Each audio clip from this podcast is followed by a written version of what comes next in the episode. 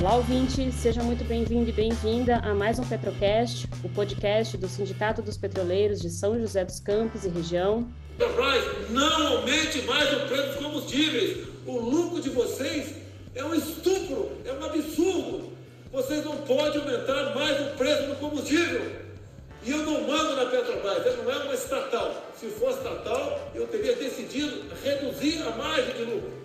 Cada vez mais pressionado pela alta dos combustíveis, Jair Bolsonaro está fazendo de tudo para se eximir da responsabilidade e se livrar de vez da Petrobras. Então, uma privatização completa, eu acho que é, o tempo talvez seja inadequado, muito pouco. Agora, o governo pode, por um projeto de lei ou, ou numa discussão mais rápida, vender as ações que tem no BNDES, em torno de 14% ele deixaria de ser majoritário. Ele tiraria das suas costas essa responsabilidade da falta de sensibilidade da Petrobras. Há quatro meses da eleição, Bolsonaro está pisando fundo no acelerador do processo de privatização da Petrobras e abriu duas frentes de trabalho para isso. Na última segunda-feira, dia 30, o governo encaminhou o pedido de inclusão da empresa no Programa de Parcerias e Investimentos do Ministério da Economia. Em seguida, foi anunciada a inclusão da companhia na lista de estatais à venda, em fato relevante enviado à Comissão de Valores Mobiliários. Não tem a palavra, não tem a palavra. Não tem nem pela liderança. O senhor Arthur Lira deu entrevistas dizendo que vai colocar para votação um projeto a ser aprovado por maioria simples de privatização da Petrobras. Fazer uma votação dessa por maioria simples no plenário é crime de lesa pátria. Eu pergunto: o senhor não tem vergonha? Em outra frente, essa mais escandalosa por seu teor de golpe e pelo crime que representa contra o país, o presidente da Câmara, deputado Arthur Lira, do Progressistas, quer aprovar um projeto de lei para liberar a venda do controle acionário da Petrobras em posse da União. Com toda certeza, vamos entrar na Petrobras nessas questões também. Não é possível uma petrolífera dar 30% de, de lucro, Sim. enquanto as outras, no máximo 15%, para atender interesse não sei de quem. Pois é. O governo critica a Petrobras por não cumprir nenhuma função social e só dar lucro a meia dúzia de acionistas e agora quer que você acredite que a venda da empresa para mais acionistas vai ser a solução para o problema. No segundo bloco do programa, nós falamos sobre as condições de segurança na parada de manutenção da Revap, que mal começou e já teve acidente envolvendo o trabalhador terceirizado. Para falar sobre tudo isso, a gente conta hoje com a participação do Eric Gil Dantas, economista do Observatório Social da Petrobras. Oi, Eric, tudo bom? Oi, Manu. Oi, Rafael. Bom dia, boa tarde, boa noite para todos os que estão nos ouvindo no Petrocast. É sempre um prazer estar aqui. E vamos falar também com o Rafael Prado, dessa vez em casa, batido pela Covid. Fala, Rafa. Olá, Manu. Olá, ouvintes do Petrocast. Olá, Eric. Sempre um prazer estar aqui com vocês, mas já estamos aqui no final da recuperação. Daqui a pouco estamos de volta. É isso aí. Eric, começando com você. A narrativa do governo para a alta dos combustíveis aponta, em geral, dois problemas. Um, que não é possível um mercado de combustíveis no Brasil sem o PPI, porque sem o PPI as importadoras vão deixar de trazer diesel e gasolina e vai haver desabastecimento. E dois, que o governo não tem nenhum poder de interferir na estatal então que é melhor privatizar logo, porque assim se livra de uma dor de cabeça. O que eu quero saber de você é, esses dois argumentos, eles são reais, eles fazem sentido? Bem, Manu, é, primeiro a questão do desabastecimento. É, eu acho que eles pegaram aí uma, um, uma questão exógena, que está fora no mercado, que é ter ou não a oferta de diesel no mundo, com a questão do preço interno, né? A gente tem aí uh, uma defasagem uh, em relação aos preços internacionais há muito tempo. Se a gente pega em relação, desde o ano passado até agora, é, praticamente nenhum momento, poucos dias foram que uh, não houvesse defasagem em relação aos preços internacionais praticados aqui no, no Brasil. É, se se defasagem gerasse desabastecimento, a gente já teria tido algum tipo de desabastecimento, né? Já, a gente já teve, já chegou a ter níveis aí de, de defasagens é, em relação ao, ao PPI de mais de 20%. E isso não, isso não fez com que houvesse desabastecimento. Por quê? É, hoje, o que a, as distribuidoras fazem é o que a Petrobras fazia antes, que é pegar, import, pegar tudo, comprar todos os da gasolina, diesel, é, que pode da Petrobras, importa, importa o resto e faz esse mix de preço. A Petrobras fazia isso antes, hoje são as distribuidoras que fazem, e isso faz com que não haja, é, um, não haja desabastecimento. Por quê? Porque não desaparece a demanda de, de combustível. Não é porque há uma defasagem é, ou que vai cobrar um pouco mais caro é, pela, gasolina ou pelo diesel que vai desaparecer. É, são, são bens que na economia a gente chama de inelásticos, ou seja, ou com pouca elasticidade, ou seja, quanto maior o preço, a variação, a variação não é tão grande. Acho que agora, só agora, em 2022, que a gente está tendo aí um, um, pouco de decréscimo do consumo de etanol e de gasolina, depois de, de subir para quase dobrar o preço, que a gente está tendo alguma resposta diferente na, na demanda. É, então, é, as, distribu as distribuidoras já fazem esse mix, é, de preço, com, com os, custos, os dois custos diferentes que elas têm, e ah, sempre houve defasagem. Se tivesse algum tipo de. Se defasagem gerasse desabastecimento, a gente já teria tido esse desabastecimento. Aí a questão da privatização para resolver problema de preço. É, o, o que está aumentando o preço do, do combustível são os preços internacionais, né? E como a escolha é, para utilizar o PPI faz com que haja uma conexão entre o preço internacional e o preço local. É, se privatiza, o, o PPI ele vira o piso, porque uh, a gente não tem um, as empresas privadas aqui. Estão pegando o caso da Selem, ela não tem concorrência, a única concorrência dela é a importação, e a importação chega com o preço de PPI, né? e ela não tem nenhum motivo para que ela não pratique o preço que maximize seu lucro.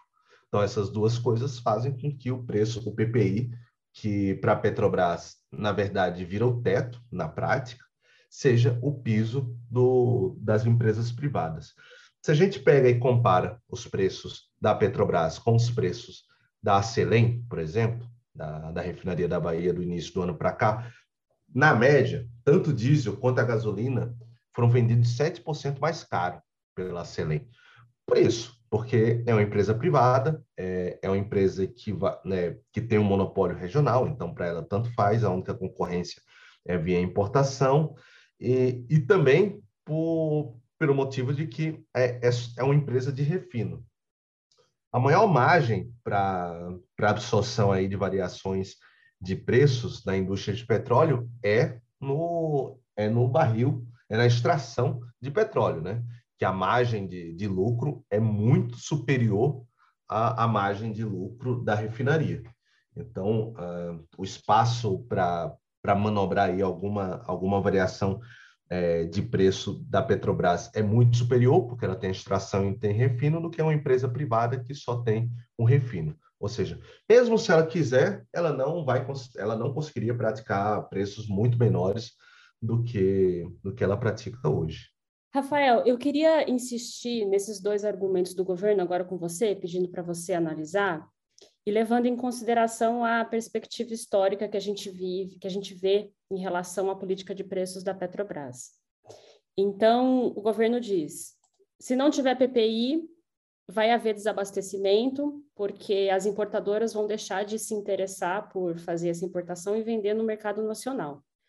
Mas, é, antes de 2016, quando a política de preços era outra, essas importadoras elas já faziam a importação para o mercado nacional. Elas, a, a, Petrobras já não detinha o monopólio é, da venda de combustíveis. É, em segundo lugar, é, o governo diz que não tem condições de interferir na, na, estatal, que a estatal já não exerce nenhuma função social e que o governo não pode interferir, então, portanto, também é melhor se livrar é, logo da, da estatal. Mas a estatal praticava uma política de preços diferente antes de 2016 e mudou essa política é, com uma concordância também do governo. Eu queria que você retomasse aí nessa perspectiva esses dois argumentos.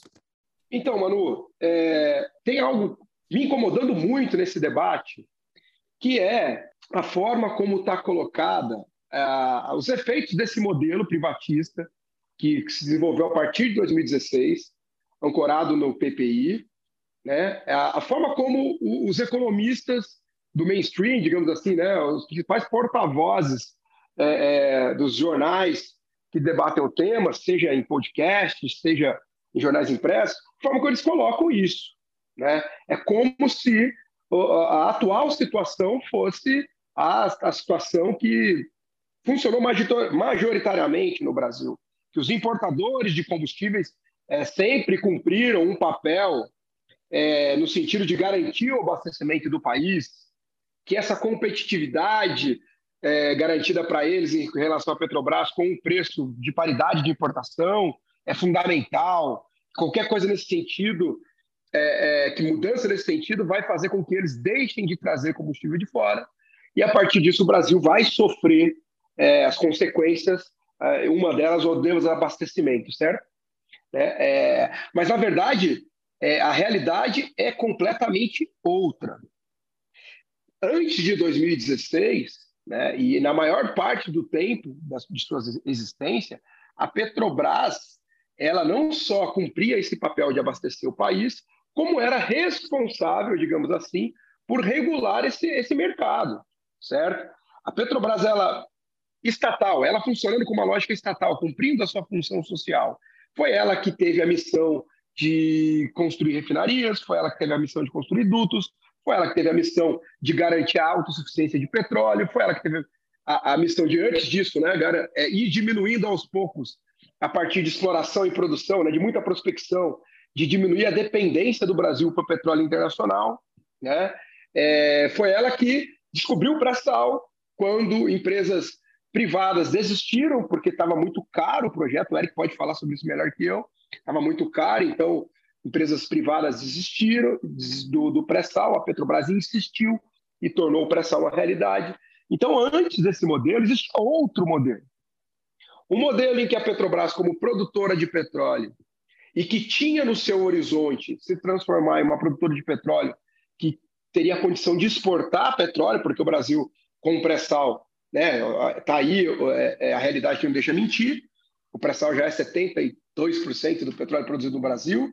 Já, se eu errar aqui nos números, o Eric me corrige, mas mais de 40% do petróleo produzido já pela Petrobras já é exportado.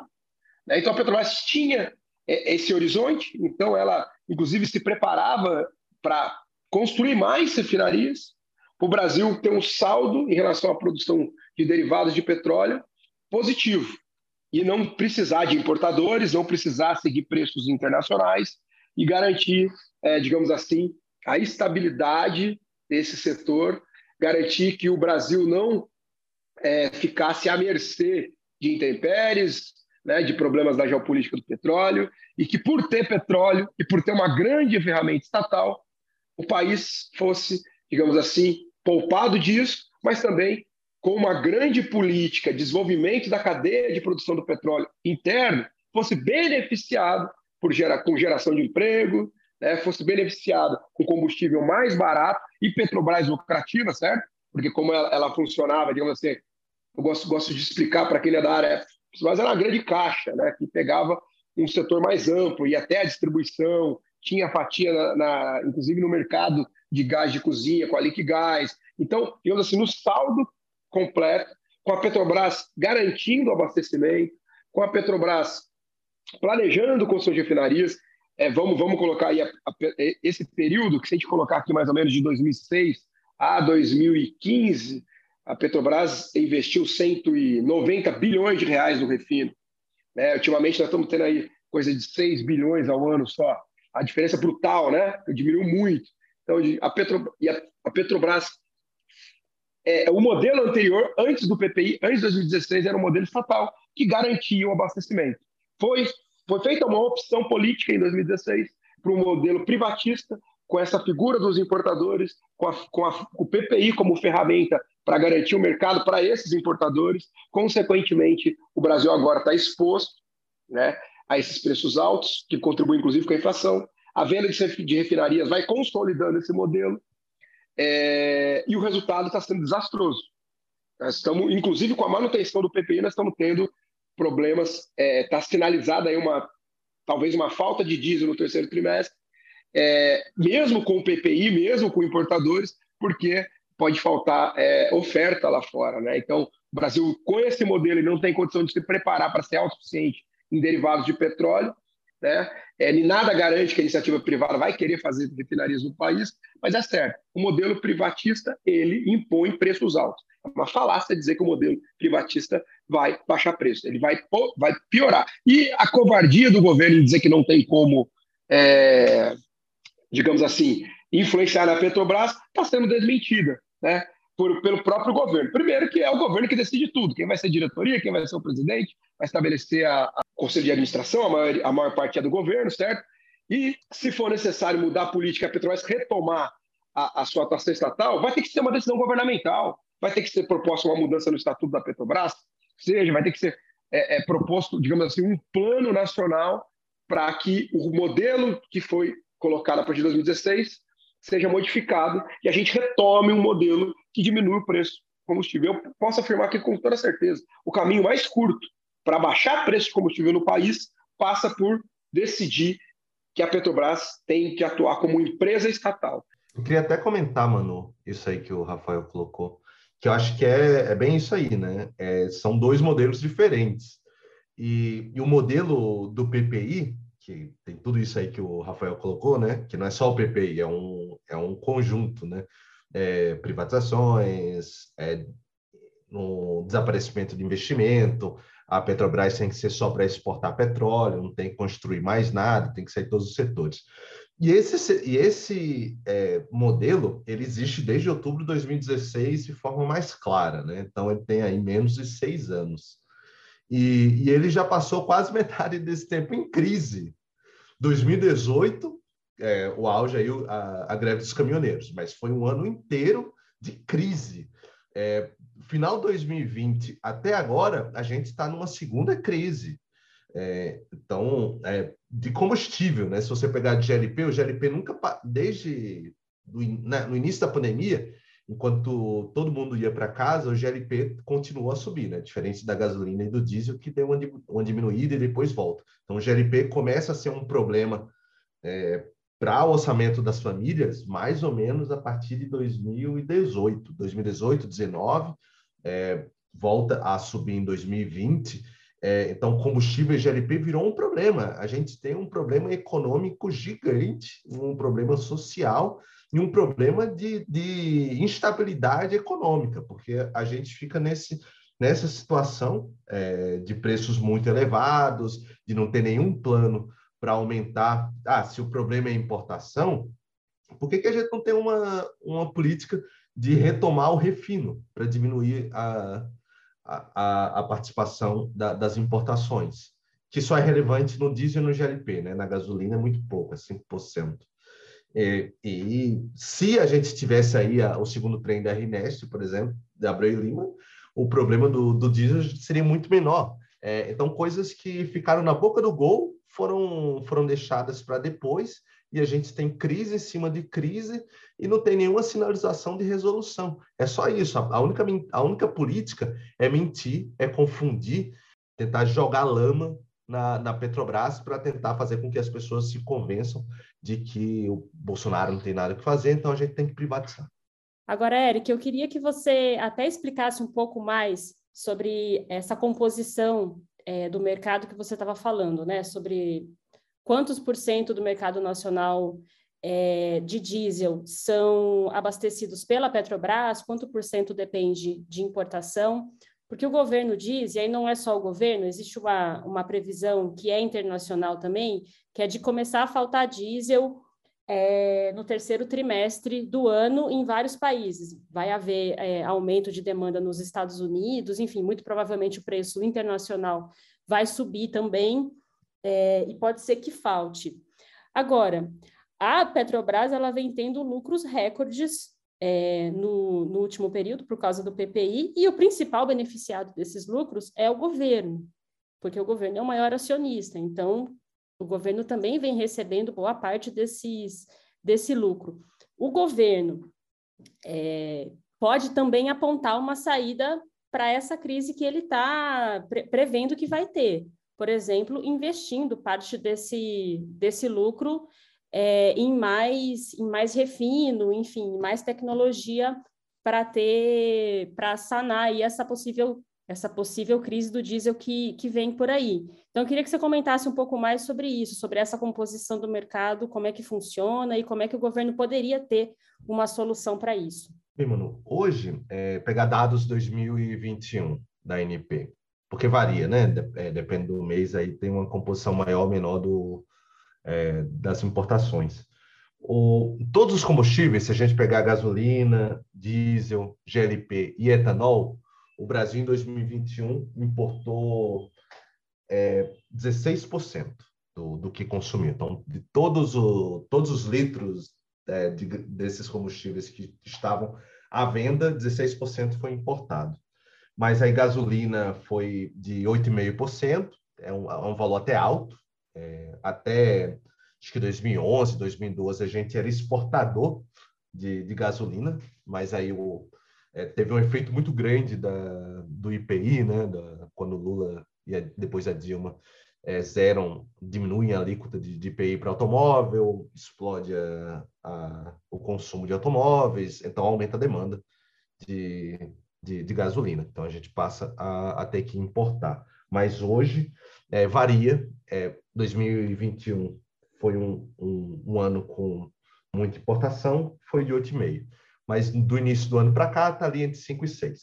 É, o diesel aí é um pouco maior, é 23% hoje que a gente importa, e o GLP 29,5%.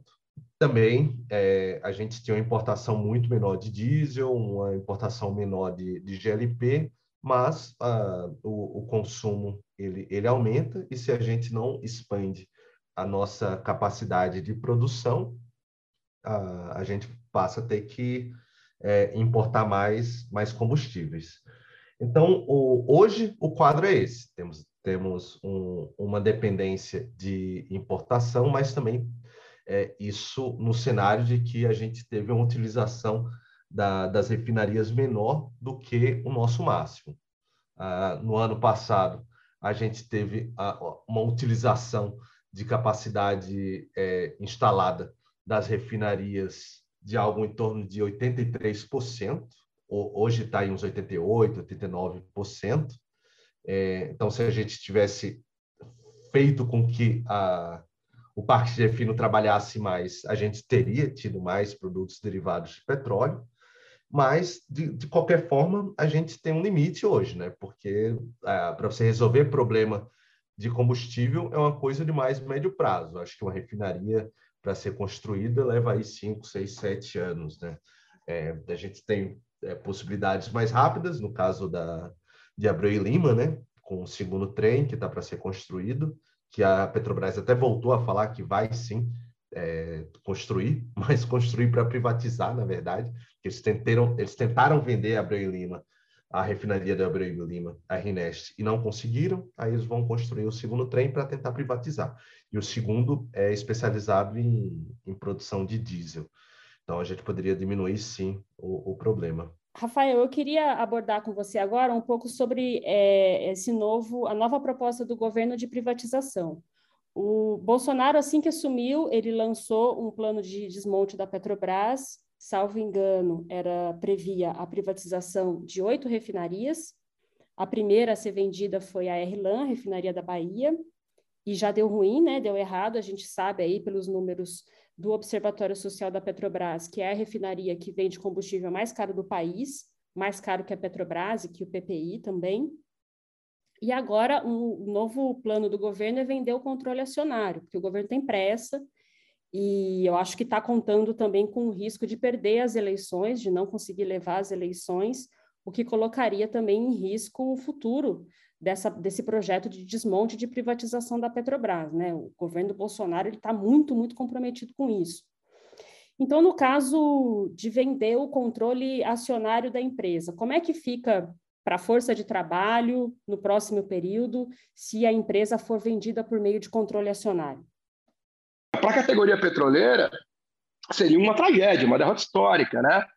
É, nós passaríamos aí a ficar à mercê da vontade do novo dono da Petrobras, né? O mercado privado. Consequentemente, é, a gente olha para a história e vê que processos de privatização foram sucedidos por processos de demissões em massa, certo?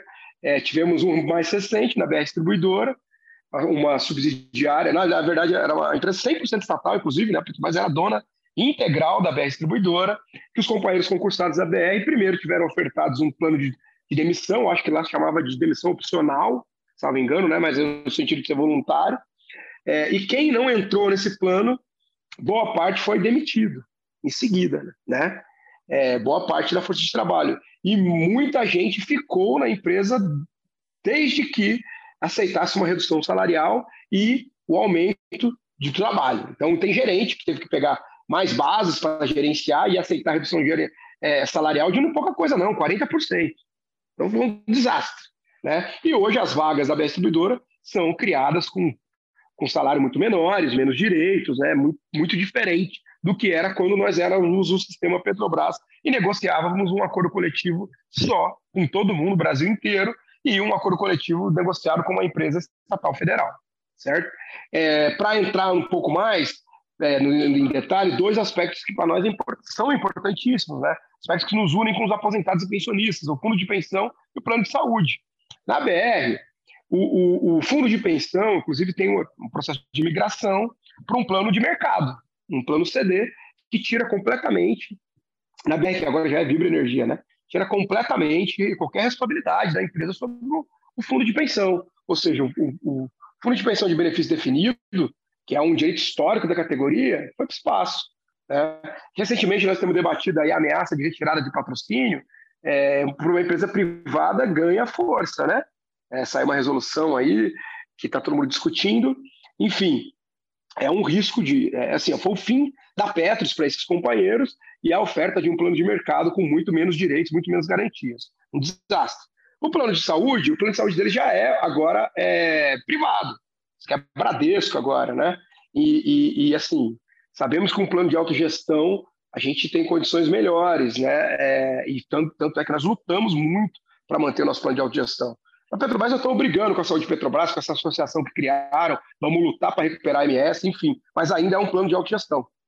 Agora, na Vibra Energia já não é mais, já foi para o espaço, e mais tem mais ainda. Para o aposentado, está é, tá sinalizada a perda da, da isonomia da relação de custeio em relação à ativa.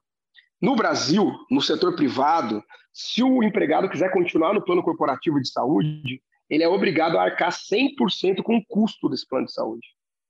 É, então, salvo se a empresa decidir pagar, o direito é esse: é você continua com as condições, porém você paga a sua parte mais a da empresa. A Vibra Energia já soltou um plano para retirar de vez a relação de o custeio dela nos, é, no plano de saúde dos aposentados e pensionistas da antiga BR Distribuidora, que sinalizou. Então, os aposentados pensionistas perderão esse suporte da, da empresa privada para se manter no plano de saúde. O que, por óbvio, vai expulsar todo mundo do plano de saúde. Vai ficar inviável ficar pagando 100% desse plano.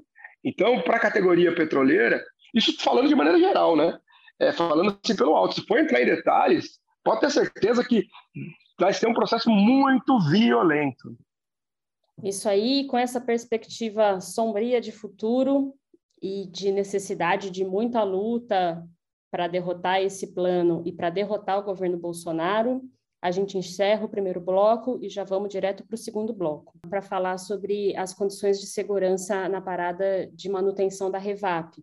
A gente recebeu informação de que na segunda-feira, dia 30, um trabalhador, uma trabalhadora terceirizada sofreu um acidente grave com lesão exposta, fratura exposta na mão, E a, a preocupação com as condições de segurança na parada de manutenção é antiga por parte do sindicato e já houve muita pressão sobre a Petrobras, sobre a Revap em relação a isso.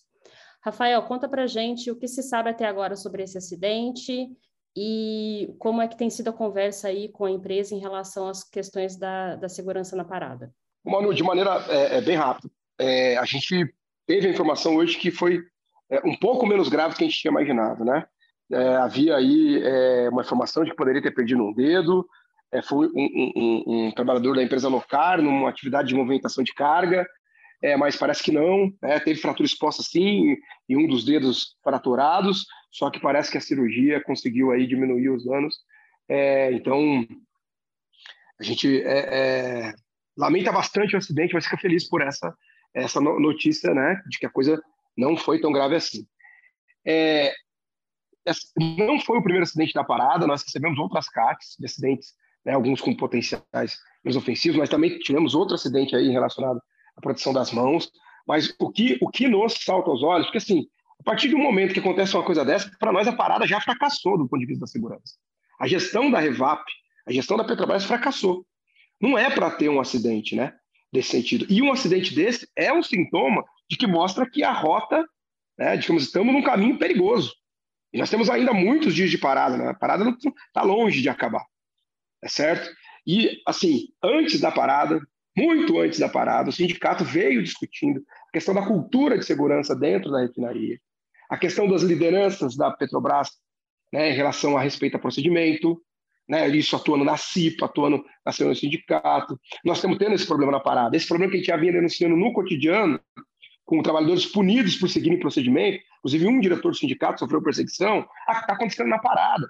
Nós tivemos informação de que é, é, um turno depois desse acidente, a mesma gerência, a HRC, estava logo pela manhã pressionando para que tenha, é, para a correria né, nas liberações, ou seja, atropelar procedimento. Nós tivemos essa, essa denúncia.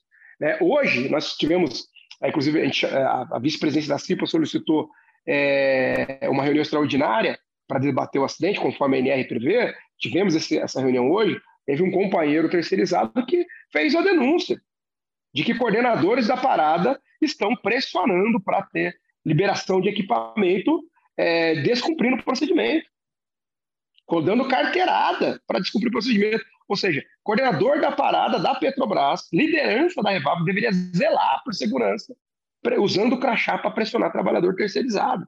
Isso porque teve um acidente gravíssimo já na parada, entende?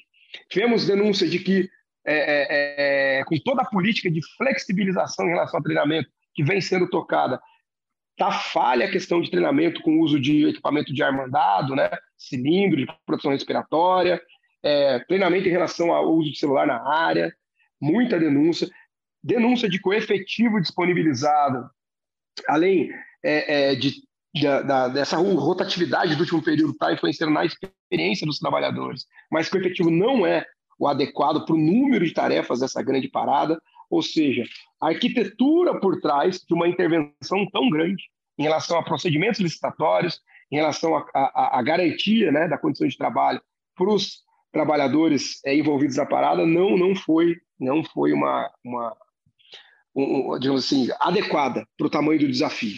Por óbvio e como a gente como eu disse a gente vem atuando né é, denunciando falta de treinamento denunciando descumprimento de NR enfim porque se cotidianamente a refinaria não tem uma política de segurança realmente desenvolvida não vai ser numa parada onde isso é testado a, a quente com muita força não vai ser na parada que a gente vai ser bem sucedido. E assim como em 2019, que a gente teve vários acidentes, vários incêndios, tivemos aquele problema no tanque, agora em 2022, mais uma vez, a Revap não conseguiu ter uma parada segura, tendo aí vários acidentes, e esse mais grave, né, é aí com a, a, a, o esmagamento da mão, sinalizando para a gente um grande problema.